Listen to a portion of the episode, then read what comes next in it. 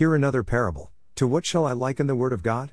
It is like an invisible holy king who said to his visible servants, I am an invisible king and I don't leave my palace, therefore go and testify to men that there is a holy king who has special inheritance to bequeath to those who can love him and keep his commandments.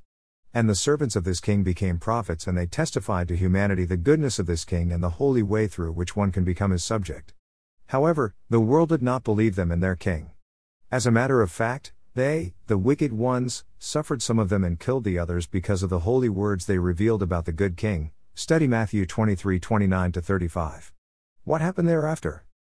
The holy king who does not leave his palace, was forced to move out of it, in order for him to physically manifest his holiness to humanity. But he was also rejected, suffered, and killed as the wicked ones did to his prophets.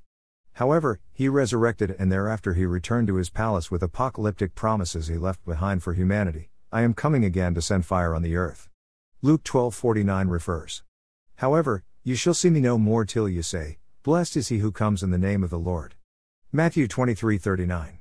This holy king is saying today, hear what the word of God testified about my servant slash prophet who has come in my name to teach the wicked ones of this generation, a bitter lesson, I have found my servant David, with my holy oil I have anointed him, also I will make him my firstborn, the highest of the kings of the earth. My mercy I will keep for him forever, and my covenant shall stand firm with him. His seed also I will make to endure forever, and his throne as the days of heaven, my covenant I will not break, nor alter the word that has gone out of my lips. Once I have sworn by my holiness, I will not lie to David. Psalm 89 20 35. Now hear the conclusion of this parable.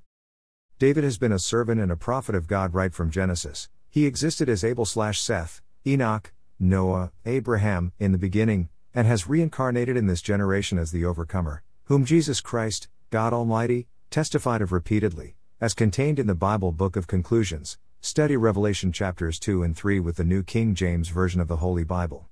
He is the author of the everlasting gospel and all its appendages together with this parable that you are hearing today.